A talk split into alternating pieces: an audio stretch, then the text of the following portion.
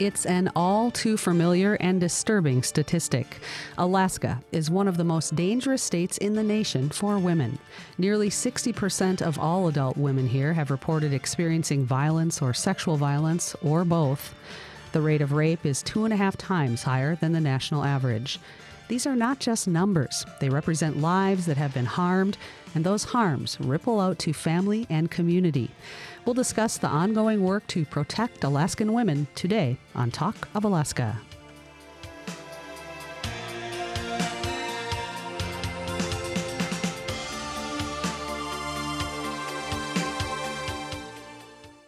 Talk of Alaska is brought to you in part by your local public radio station. People who smoke or have smoking-related conditions like lung and heart disease are more likely to get seriously ill from covid nineteen. Not using any tobacco or e-cigarette products is one of the best ways to keep your immune system strong, ready to fight all kinds of viruses. If you decide to quit, help is available. Call Alaska's Tobacco Quit line at one eight hundred quit now or text READY to two hundred four hundred to get the support you need to quit for good. This message sponsored by Alaska's Tobacco Quit line. The Alaska Travel Industry Association provides leadership and guidance to Alaska's tourism businesses for how to operate safely across the state. Members can access updated industry resources related to covid nineteen at alaska T I A dot org. This message sponsored by A T I A. The views expressed on this program are those of the participants and not necessarily those of Alaska Public Media, this station, or its underwriters. Hello, it's Talk of Alaska. I'm Lori Townsend. The F B I reports that violent crime has been on a downward trend since it peaked in the nineteen nineties. But the rates of violence against women in Alaska have remained stubbornly high through the decades, despite numerous attempts by community advocates and state leaders to address it. Why does Alaska continue to rank within the ten states that lead the nation in rates of violence against women? And how will two newly established councils work to help bring it down? Here to help describe the Council's mandates and mission is Brenda Stanfill, the Vice Chair of the Governor's Council on Human and Sex Trafficking. Brenda is also the Executive Director of the Alaska Network on Domestic Violence and Sexual Assault. She joins us by phone. Jennifer Brown is also on the line. She is the Communications and Development Director for Standing Together Against Rape, also known as STAR. And in the studio with me, it's so great to have guests again, is Staci Yates. Staci is the Director of Human Trafficking Recovery Services for Alaska Stop Human Trafficking Alliance. Welcome, all of you. And Staci, great to have you here. Thank you so much. Yes, and hello, Jennifer and Brenda. Can Good they... morning. Oh, there they are. Hello. Hello. Thank you. So you can also join our conversation. What do you think is needed to address the rates of violence against women? Do you live in a community that doesn't have local resources to help people in trauma? Do you think we need tougher laws, more officers, or something else to end the violence? You can call us statewide at one eight hundred four seven eight eight two five five. That number again is one eight hundred four seven eight eight two five five. If you're in Anchorage, the local number is five five zero eight four two two. five five zero eight four two two. You can also email us, talk at alaska public dot org. So, Staci, because I can see you right across the desk from me, I'm going to start with you. Okay. You were appointed by Governor Dunleavy to the Council on Human and Sex Trafficking. Correct. Tell us what the council has been tasked with and how you think it will uh, work to address these high rates. Well, I'm really excited to be a part of this council. Um, we actually have our first meeting next week, so we'll be working on our agenda and our subcommittees. But I can tell you I am very excited to be on there. I am really looking to uh, get more law enforcement training for law enforcement to recognize the signs of human and sex trafficking.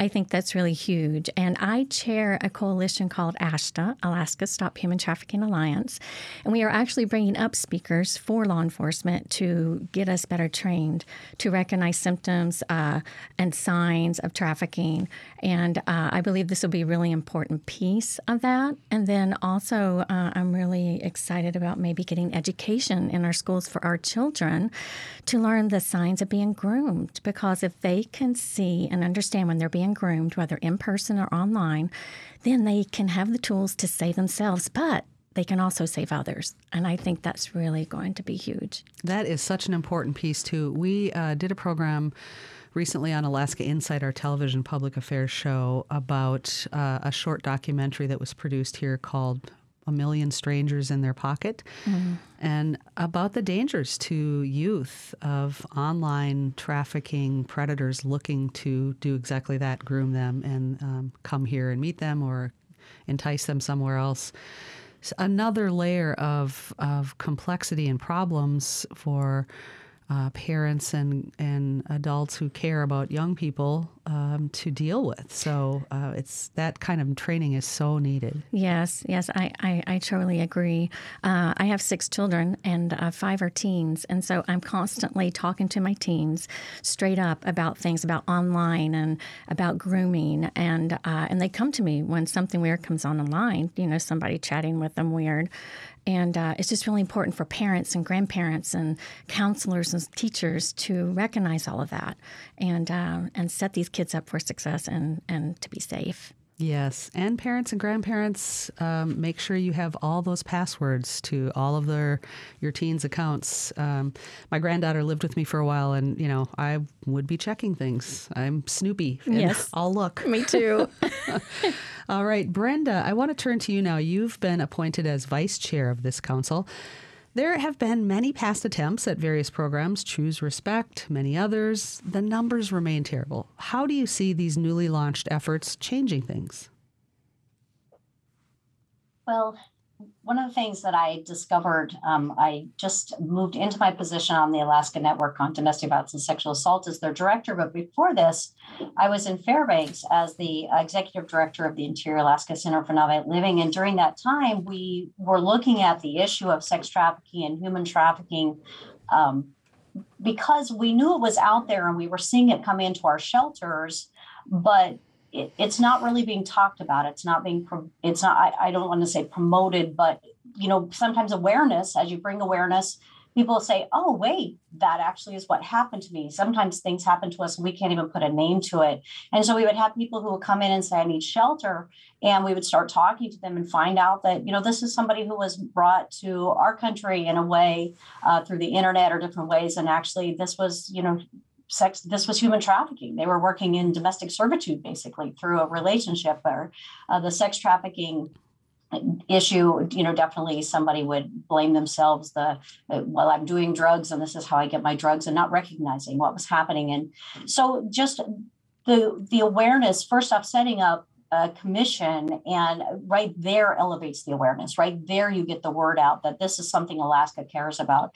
And then in addition to that, the commission can start studying what is happening. And so, you know, this group will be really looking at the work that the two thousand thirteen group did when they formed the task force and did a lot of work to pull information together, what's happened between now and then, and then really looking at our current, what, what do we currently have out there that we offer? How are we making awareness? How, how are we bringing awareness to our communities? How are we making sure that people understand what sex trafficking and human trafficking really is?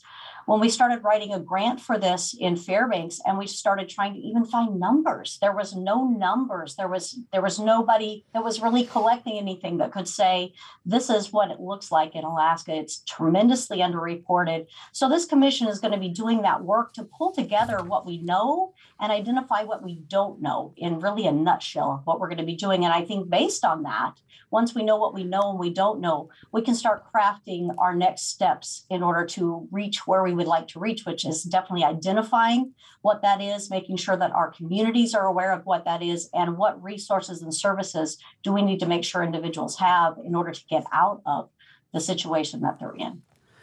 All right. Thank you for that, Brenda. If you're just joining us, this is Talk of Alaska, and today we're talking about two new councils that are just getting underway, one on human and sex trafficking uh, and another on missing and murdered Indigenous persons. In the studio with me is Staci Yates. Staci is the director of Human Trafficking Recovery Services and Alaska Stop Human Trafficking Alliance. Jennifer Brown and Brenda Stanfill are on the phone. Jennifer is a communications and development director for Standing Together Against Rape, or STAR.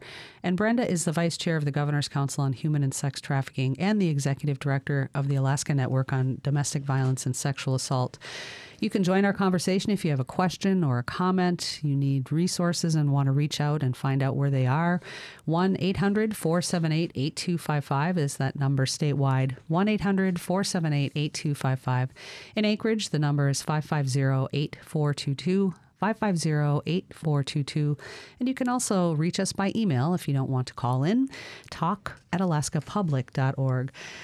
Jennifer, your work at STAR is all about raising awareness and funding programs. Describe the work that STAR does to help women in crisis.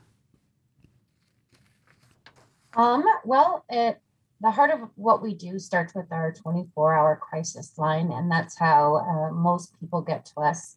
We have um, immediate crisis response, where we dispatch advocates to emergency uh, exams for people who have been assaulted uh, to make sure that those people know what their rights are and to provide resources and referrals to, to basic needs, really.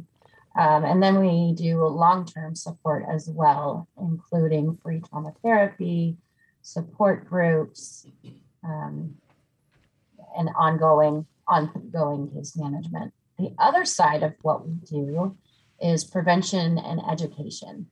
So STAR prevention and education specialists uh, work with classrooms in the Anchorage School District and other school districts throughout the state with age-appropriate presentations to kids on how to keep their bodies safe, healthy boundaries, what healthy relationships look like, that sort of thing. Um, that team also presents to workplaces to give presentations to adults on sexual harassment, awareness, uh, bystander intervention, uh, those sorts of things.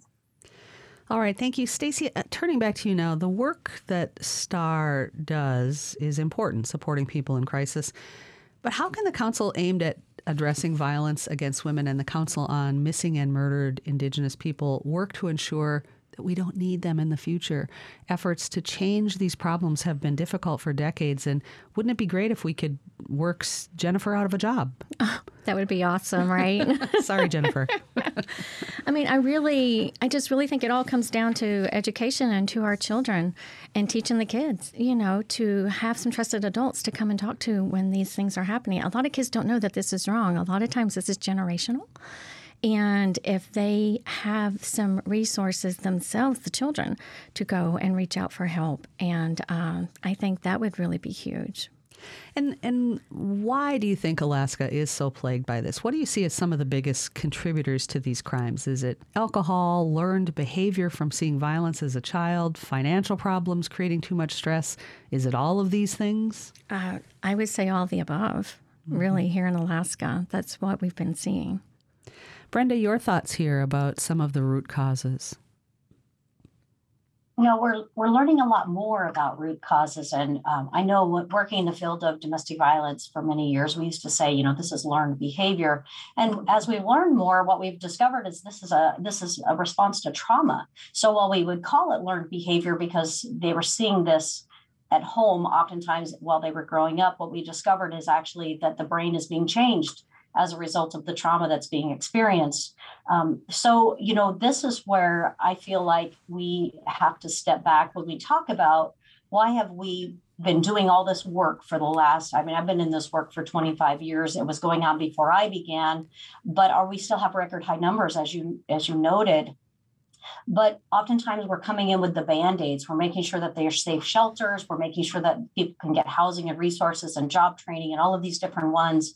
But it's the prevention that's going to take us somewhere. And Jennifer touched on that about what they're starting to do in the schools, uh, what they're starting to do with our youth. There's, there's programs out there that are stepping up.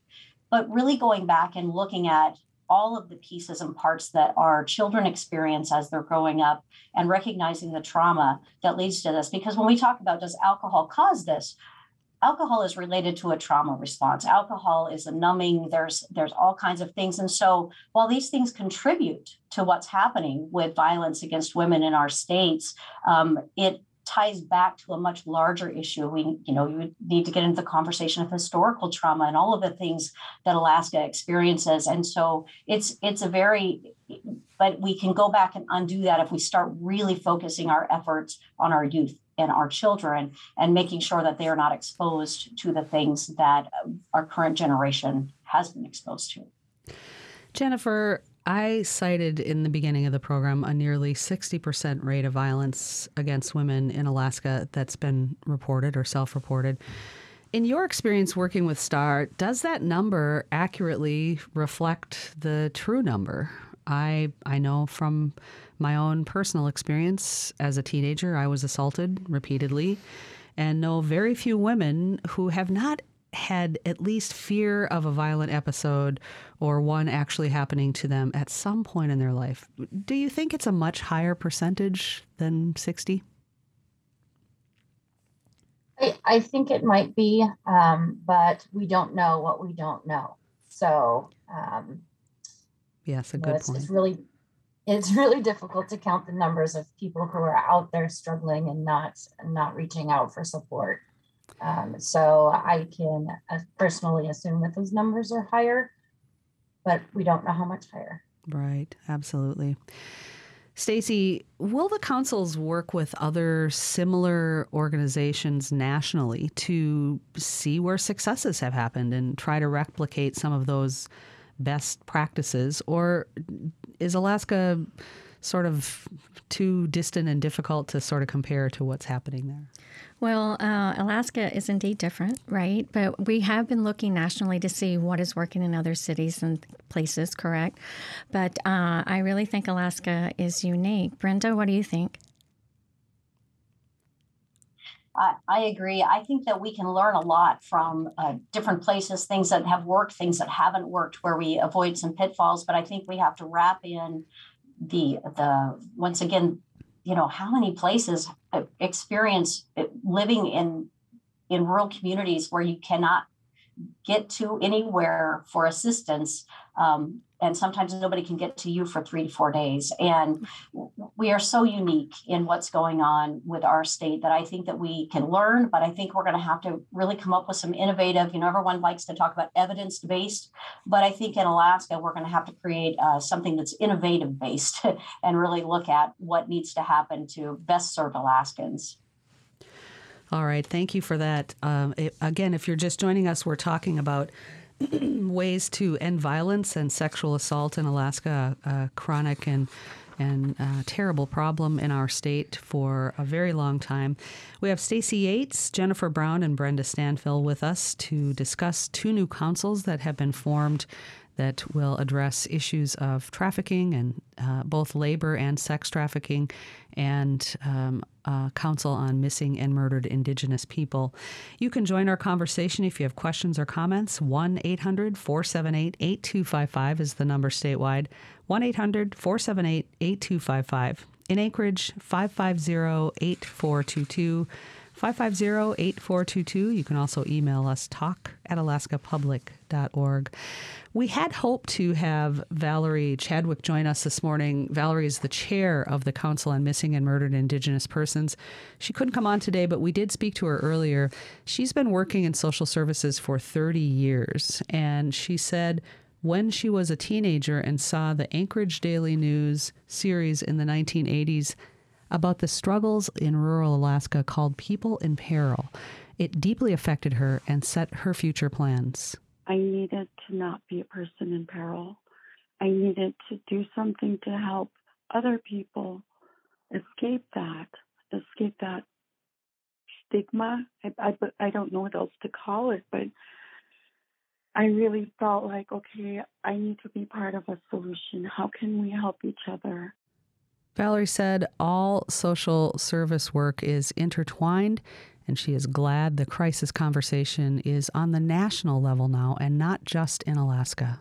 And I think over the past thirty years, I've seen such an increase in such a support to our Native community and really, truly understanding all of the social impact that we've been, we've been facing, and at the same time, healing in our own in our own being. Such a powerful statement, facing the effects of violence in communities, working for change, while also working on healing personally from layers of personal and generational trauma. Jennifer, talk about those layers of trauma for women who come in for assistance from STAR. Um, well, every everyone is is different uh, based on their upbringing and experience. So we've seen everything from people who have been, you know, assaulted and they reach out for help right away.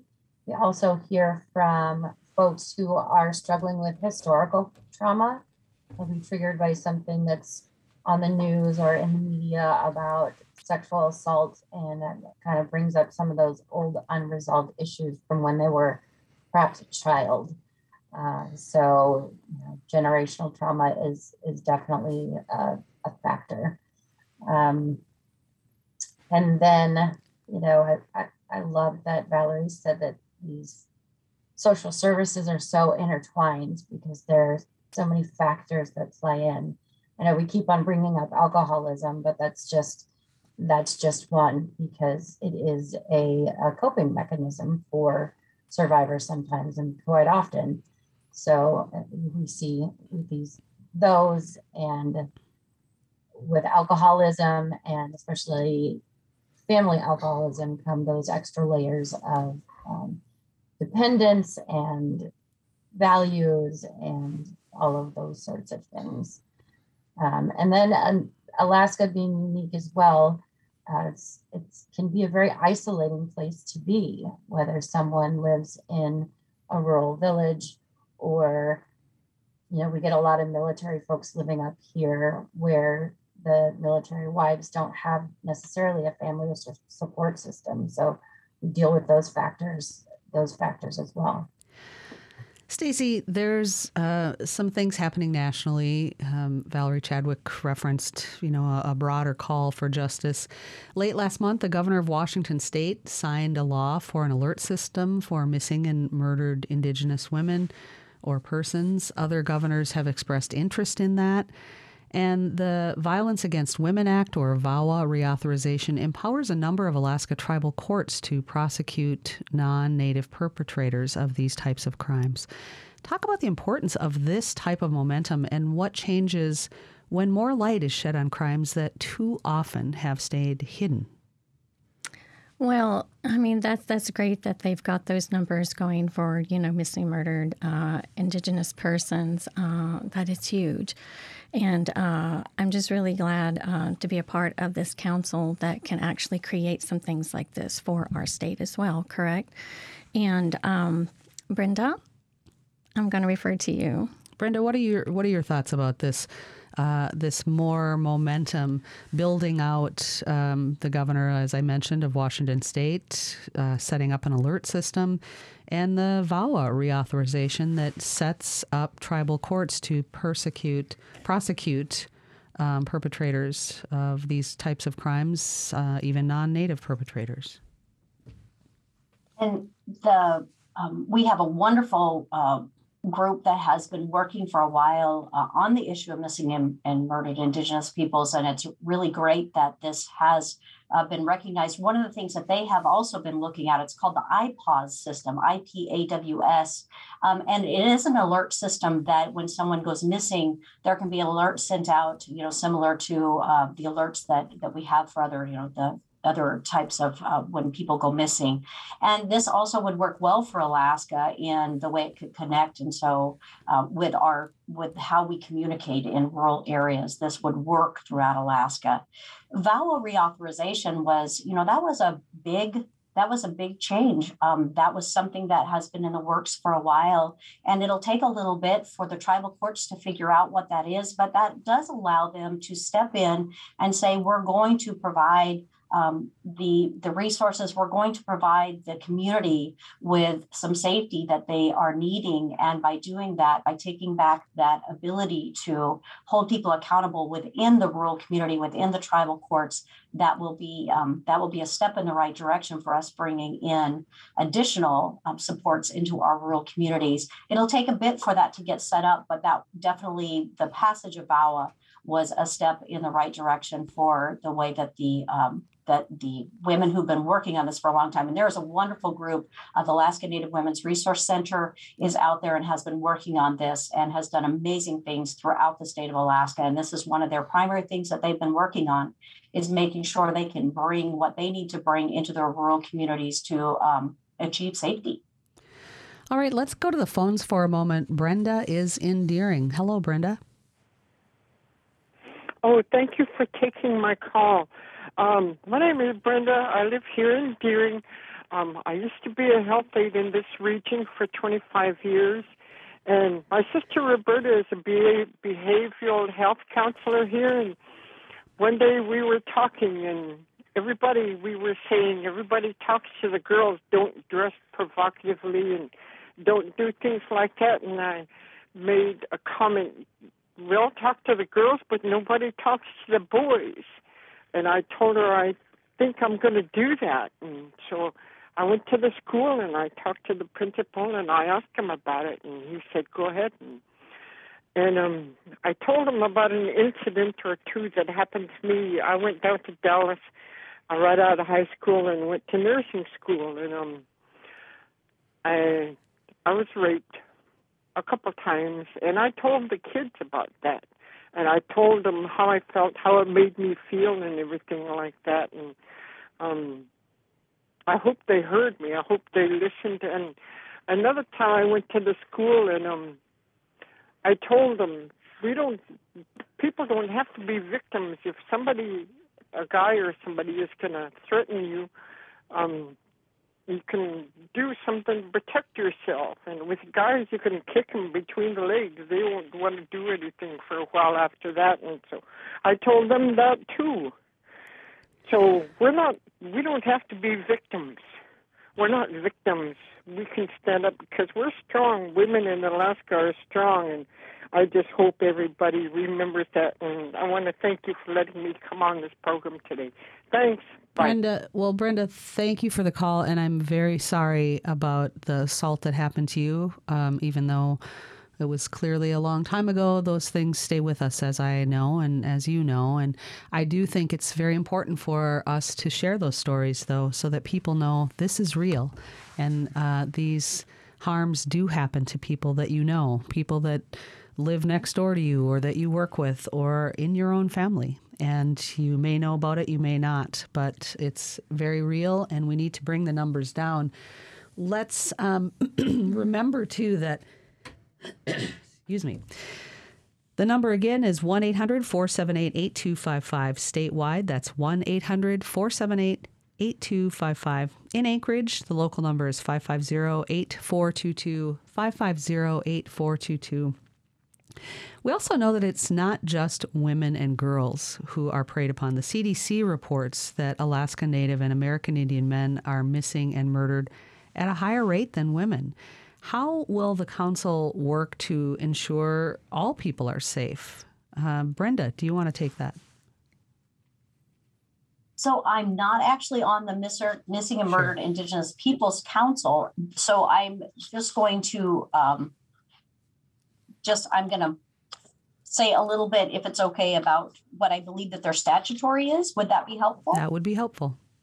Okay, because one of the things is um, they're looking for being able to do a, um, you know, there's a request in that they would be able to do enhanced services where they would have a missing persons clearinghouse staff increase, because one of the things is that that's a lot of work to be able to keep up with everything and making sure it is. There's uh, some tribal liaison positions to be able to better know what's happening um, and to be able to, to better communicate.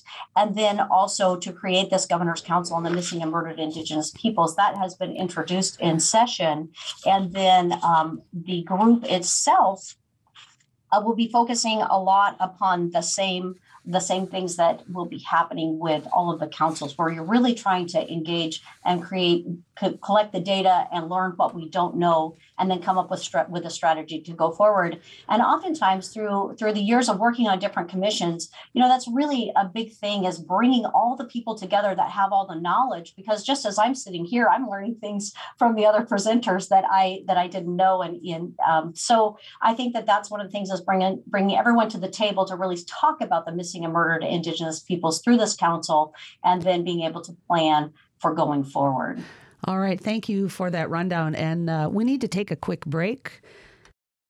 When we come back, we will um, get back to the phones. Alex and Ketchikan, hope you can hang on. We'll get to your call after we take a quick break as Talk of Alaska continues statewide. Talk of Alaska is brought to you in part by your local public radio station.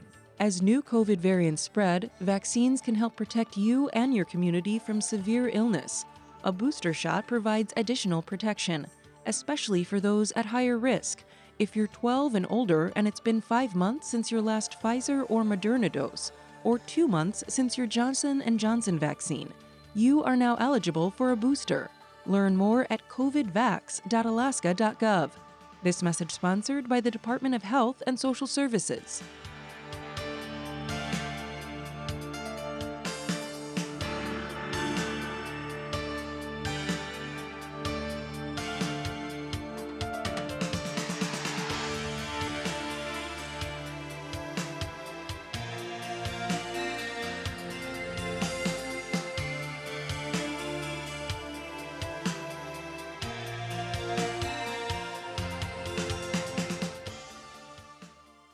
Welcome back to Talk of Alaska. We're talking about ending violence and sexual violence, sexual assault in our state for the health of everyone, for the well-being of all people, all Alaskans, and uh, how that ripples out and um, can help elevate everyone. one eight hundred four seven eight eight two five five is the number statewide if you'd like to join our conversation. one eight hundred four seven eight eight two five five. In Anchorage, the local number is five five zero eight four two two, five five zero eight four two two. You can also email us, talk at alaska public dot org. Before the break, we were talking about um, who comprises what we consider victims, and it's much broader than just women and girls. Of course, we know that. Let's uh, hear now from Alex in Ketchikan. Hello, Alex. Hi. Thank you for having me on this show. Uh, so... I came up here from uh, Louisiana, and I was in a household with a few different stepdads that were awfully abusive, and I, I never really knew my real dad.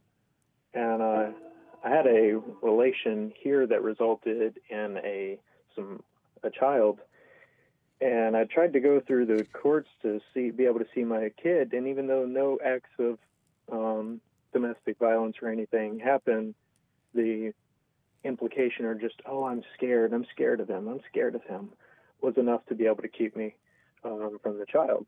And then uh, her sister barged into my apartment and attacked me, and the cop treated me like I was, like I wasn't a real man because I, I wanted to press charges on her for walking in and assaulting me.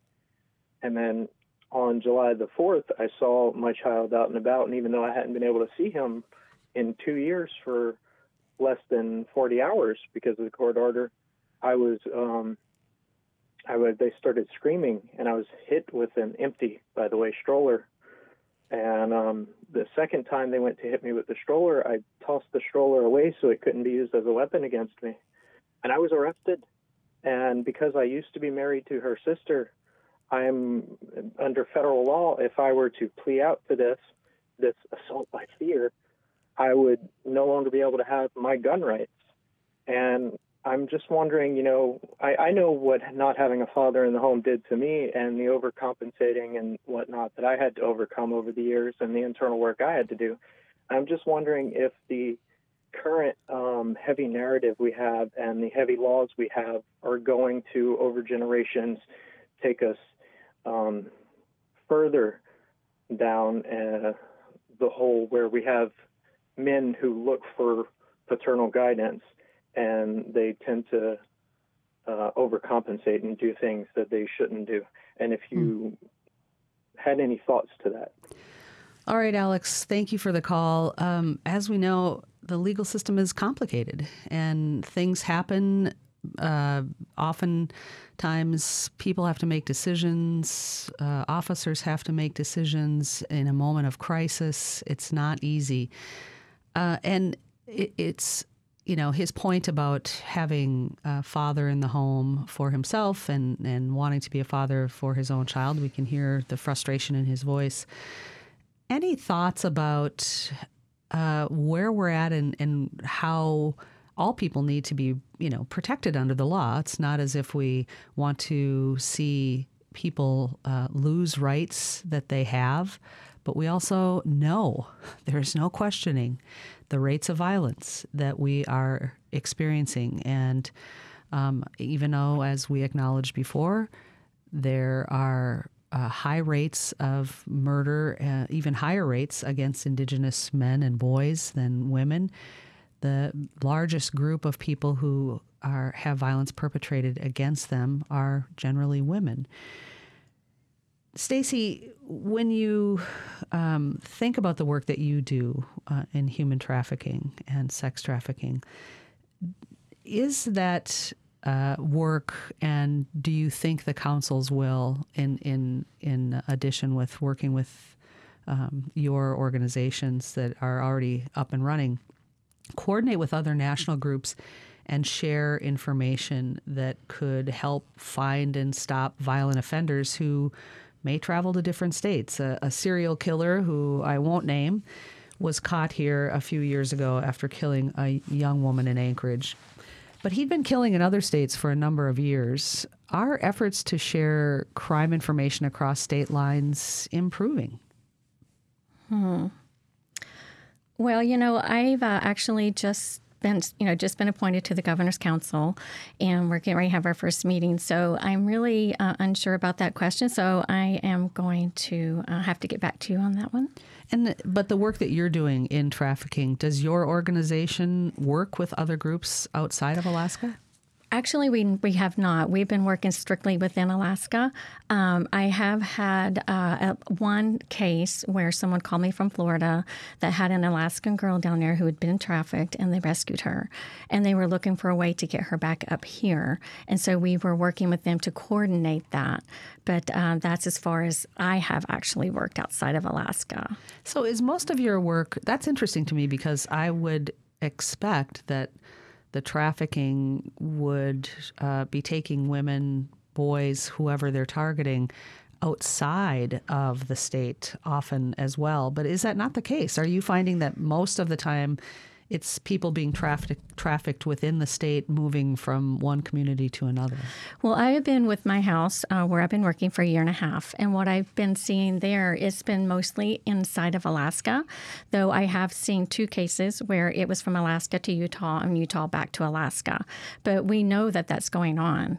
Uh, they move them around quite often uh, within Alaska, but of course outside of the state. But personally, I have not come across that too many times, um, but uh, I'm sure that's, that that does happen. Mm-hmm.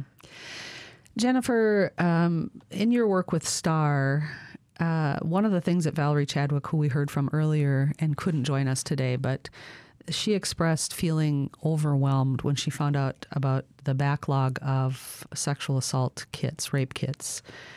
What can you tell us about the efforts that have been ongoing to deal with that backlog of sexual assault evidence kits? What's known about that? Um, well, I don't have specific specific information on the numbers on that, but I do know that that is um, less of a problem now, because of all the things that are happening um, through legislative action. So that would probably be more of a law enforcement question or a Department of Public Safety question as far as where they're at. But I do know that uh, things are in the works to get more people trained in the crime lab.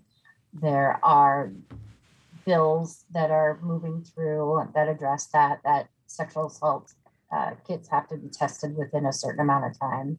And what they're aiming for right now is uh, six months, which is a step in the right direction. Mm. I, I do believe, Staci, yes, yes I, I, I do believe that uh, all the sexual assault kits have been cleared.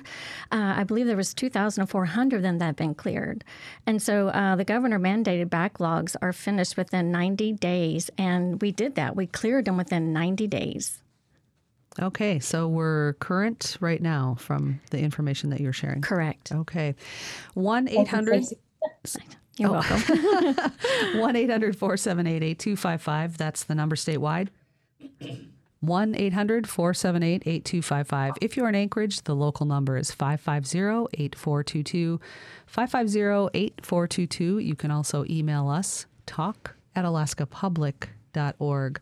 Let's go back to the phones for a moment. Mary Ellen is in Homer. Hello. Hi. Um, I have a question regarding a group of women that I don't think have been addressed. Um, and these are women from other countries um, who who have been coerced into marriage to come here by their husbands um, and then trapped in t- bad, sometimes terrible situations. I have a friend and I know of three other situations. So to me, this is legal human trafficking. Um, and I'd just like to know whether your organization uh, reaches out to women like this, has any, you know, has any program, has suggestions. All right, Mary Ellen, thank you for the call. Uh, Brenda, any idea, any guidance there about this, um, what she's talking about, brides coming over and then finding themselves trapped? Uh, we we have seen this um, for many years now, and when you you know f- not familiar with this country, oftentimes uh, having to do with immigration issues and visas, and someone really can feel like they're they're trapped, and it can be very exploited in the human trafficking area. Again, I think this is something that we just have not given a name. So people come over and they feel like that they're married, and then they definitely are in a situation that is abusive. Um, what I would say right now, we do have to, you know, twenty-four programs around the state of Alaska that provide services in our rural, in our urban areas, and also out into the, when I say urban, you know, I consider Bethel kind of urban, and then they serve fifty-two villages. But um, we have programs around the state that can assist in these, because definitely when you look at the definition of abuse and who these programs serve, those women who have been brought to this country and in that way qualify. They should reach out to their programs for services. They also can help them with immigration. There's some special conditions, but we also need to really start talking about this, because, you know, when we, uh, the caller started out with, you know, there's a group of women we're not talking about. And I feel like that oftentimes these women don't see themselves as the definition of domestic abuse. When we really talk about domestic abuse, they oftentimes our communities think about as the um, as the punch or the slap or the very intensive type of violence, when abuse is very broad. So definitely to the caller, if you ha- if you know someone, we have a wonderful program in Homer uh, that serves victims of domestic violence, the, the Haven House. Please connect them and make sure that they can get the services that they need. Um, a lot of immigration services, just a lot of things to be able to assist. Right. And, and it's important to to note those uh, more subtle things, such as controlling someone's access to their money or their um, their driver's license, their I D, so that they can't leave, uh, or m- mandating that they can't have any privacy, that you read all their texts and emails and things. That level of control is abusive, and um, people shouldn't have to be subjected to that. They should have the freedom to do the things that they want. Brenda, sticking with you for just a moment, the Alaska Council on Domestic Violence and Sexual Assault released a report last fall after a survey of twenty-one hundred Alaskan women on rates of victim- victimization, and found a more than fourteen percent increase from the two thousand fifteen survey. Do you think that number... The, the increase is because of the added stress of the pandemic, or how should we think about that documented additional violence? You know, this is one that I think we all struggle with. We had started seeing a downward trend, and then we started seeing an upward trend, and um, you know, you don't know what all has changed, but what we do know is that the the pandemic, the, the situations that individuals were living in, um, the way that people got fearful of leaving their homes to go into a, a shelter setting or into a, a any even a program that could help them. Oftentimes people were staying and, and were stuck. And when you live with someone who is uh, controlling and abusive, and then they stop going to work, then it there's even more control and more abuse because you have no opportunity to even get out of the house to escape. And so I do believe that our timing for doing that victimization survey was during the time of, of COVID, and there was a lot going on in our communities. We had been seeing that downward trend. We're still doing some really good work. And I will tell you that I got to sit through a presentation that STAR did uh, last week during a lunch and learn, and um, they presented on the work that they're doing in the schools about consent and about respect. And it was just amazing what we're doing. And so I do believe that we are going the right direction, but I do believe we have had a really hard two years, and that had a tremendous impact on those who are being abused in their homes. Do you think that that could reflect just growing awareness? Um, you know, we were talking about women who come over here to marry someone and may find themselves trapped. Do you think that that might be part of the increase in reporting, is people realizing, hey, wait a minute, I, this isn't a healthy situation, and I, I do need help? When, and yes, when we're talking about increase in reporting, especially when we're talking about increase in reporting to law enforcement, they um, we always say when we start doing this outreach, don't expect numbers to go down. Expect numbers to go up. Uh, people are going, um, I remember one time years ago when there was some things going on and people started talking about domestic violence more. And I, I have to say that I really appreciate that they're promoting this People's First Initiative and elevating these issues, because talking about these issues says to our community, this is safe to talk about. There's so much stigma and so much shame in being victimized, it, it, and with sexual abuse, with sexual assault, with rape, you know, whatever we, we name that, with domestic assault. For some reason, the victim is the one that bears so much shame in so many ways. And, um, you know, being able to talk about this through the, the People's First Initiative and other things that have happened in our state. One time someone said, this is the first time I feel it's safe to say even the words in my community that I experienced se- sexual assault. And so have all of the other women in our in, in my village, all the other women. We just don't know how to say it. Mm-hmm. And so I think we have to start talking about this. And yes, our numbers are going to go up as we define what domestic violence is. You did just such a great job in talking about it. It's not just that physical violence. It's all these other control ways. People start saying, oh, actually, that's me. And so we're going to see more people identify that the abuse is happening in their home as we start talking about it more. So you may, you may be very right that that's a, a tie into that number. All right. Well, thank you. We're going to take another quick break. When we come back, we'll take more questions and discuss the ways to end violence in our state as Talk of Alaska continues statewide. Talk of Alaska is brought to you in part by your local public radio station. N E A Alaska is a professional education association representing over eleven thousand of Alaska's dedicated public school employees. N E A Alaska members are united in their commitment to provide an excellent education for every student, regardless of background or zip code. Together, N E A Alaska members work with colleagues, parents, and their communities to build strong public schools that are productive, safe, and welcoming to all. Learn more at N E A Alaska dot org and help N E A Alaska reach, teach, and inspire all Alaska students. This message sponsored by N E A Alaska. Alaska's unique approach to mental health funding is improving the lives of Alaskans who experience behavioral health conditions and developmental disabilities. The Alaska Mental Health Trust Authority has a responsibility to generate revenue from its one million acres of land and the resources they contain. The trust uses this revenue to help fund statewide programs and initiatives that positively impact trust beneficiaries. To learn more, visit Alaska Mental Health Trust dot org. This message sponsored by the Alaska Mental Health Trust. Welcome back to Talk of Alaska. We're discussing ways to end violence and sexual violence in our state for the health and well-being of everyone who lives here, because harms to one individual do not just stay with that individual. They ripple out and affect other family members, communities. They affect everyone's well-being. So we all need, we all have an investment in this and all need to work together to end this violence. one eight hundred four seven eight eight two five five is the number if you'd like to join our conversation. one eight hundred four seven eight eight two five five. That's the number statewide. In Anchorage, it's five five zero eight four two two. five five zero eight four two two. You can also email us, talk at alaska public dot org. As uh, McKinsey did, McKinsey sends an email from Fairbanks. She says, I've been seeing more and more human trafficking flyers in the bathrooms. of airports the past few years. They list a number, but there are no public phones available in the bathrooms. Should we assume people being trafficked don't have a phone or have privacy to make these calls outside of the bathrooms? Is this being addressed? Um, and then writes, thank you.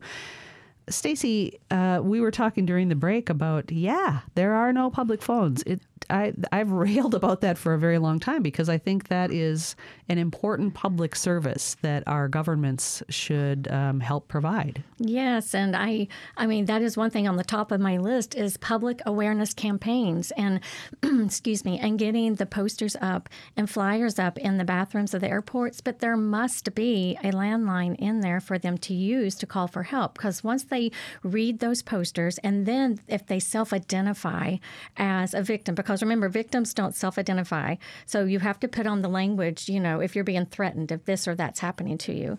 And then they need a phone in there to be able to call for help.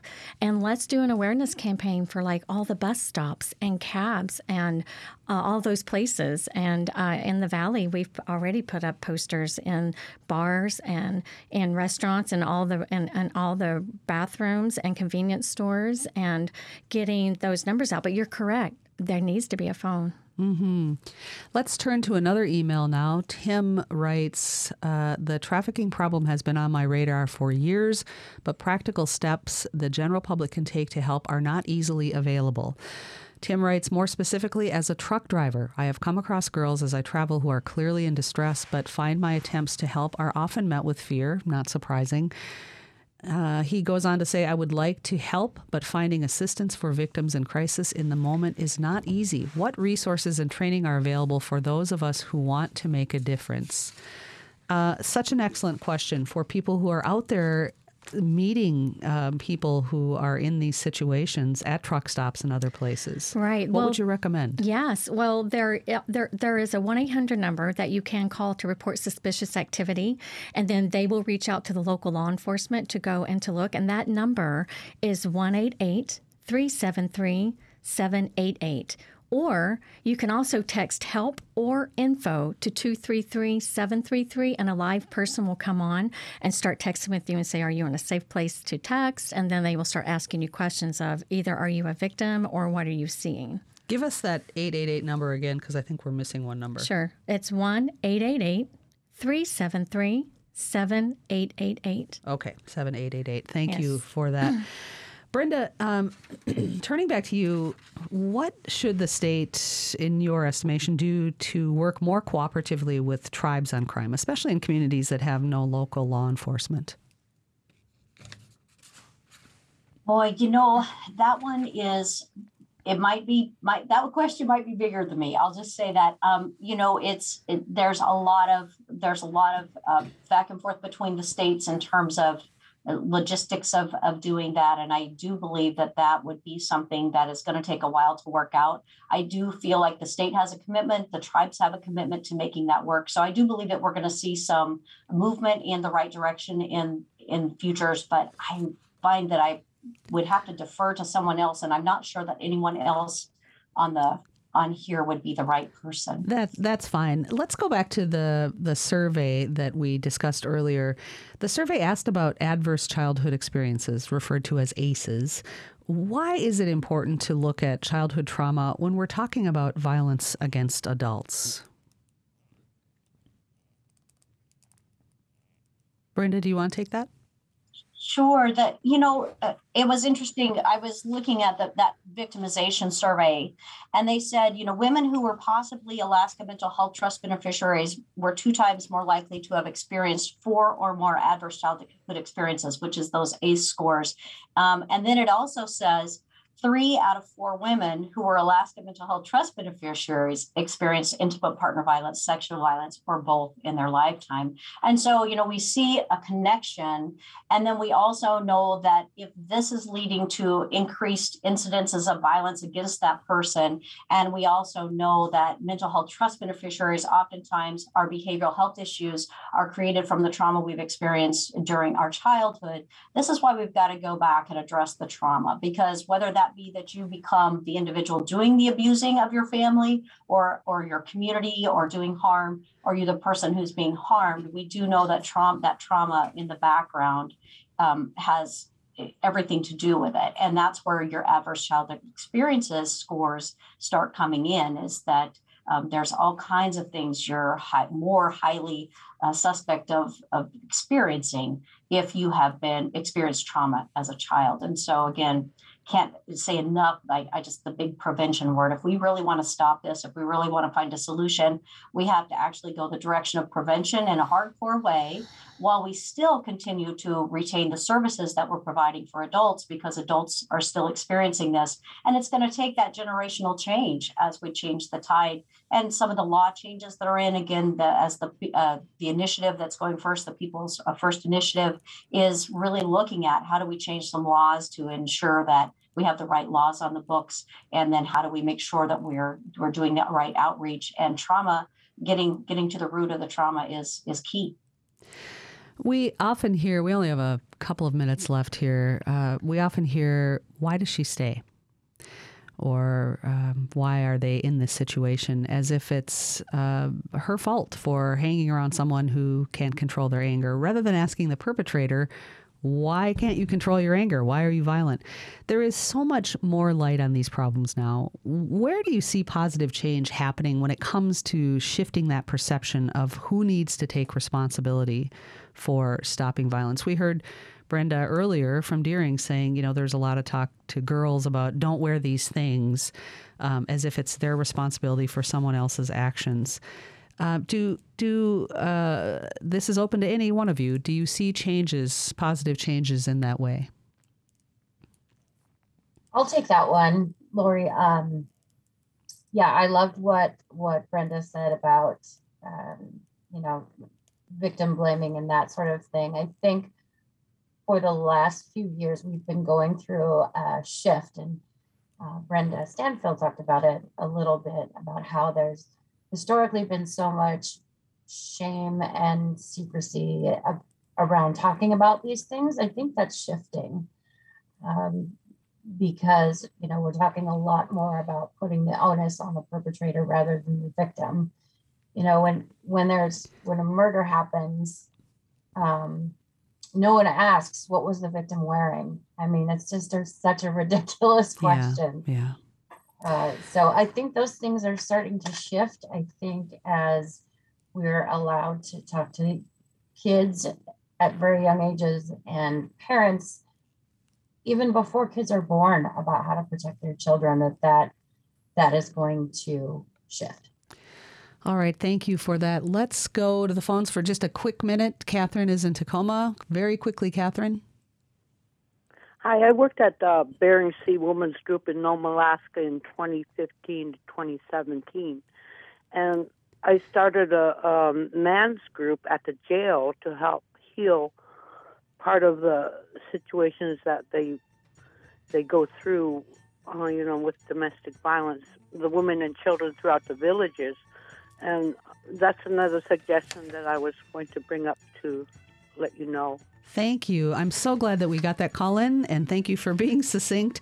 That is important. We have to heal everyone in these situations, and uh, it does take all of us working together to help end violence in in uh, every way that it happens.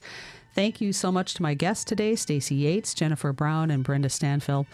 And on uh, the board, our engineer is Tobin Shelby. And on social media and phones and producing today's show is Kavitha George. I'm Lori Townsend. We'll be back next week. Thanks so much for listening today. And take good care. If you need resources, reach out. And um, there's plenty available. There's links on our website, alaska public dot org. And, and as we heard today, lots of good suggestions for help. Take good care.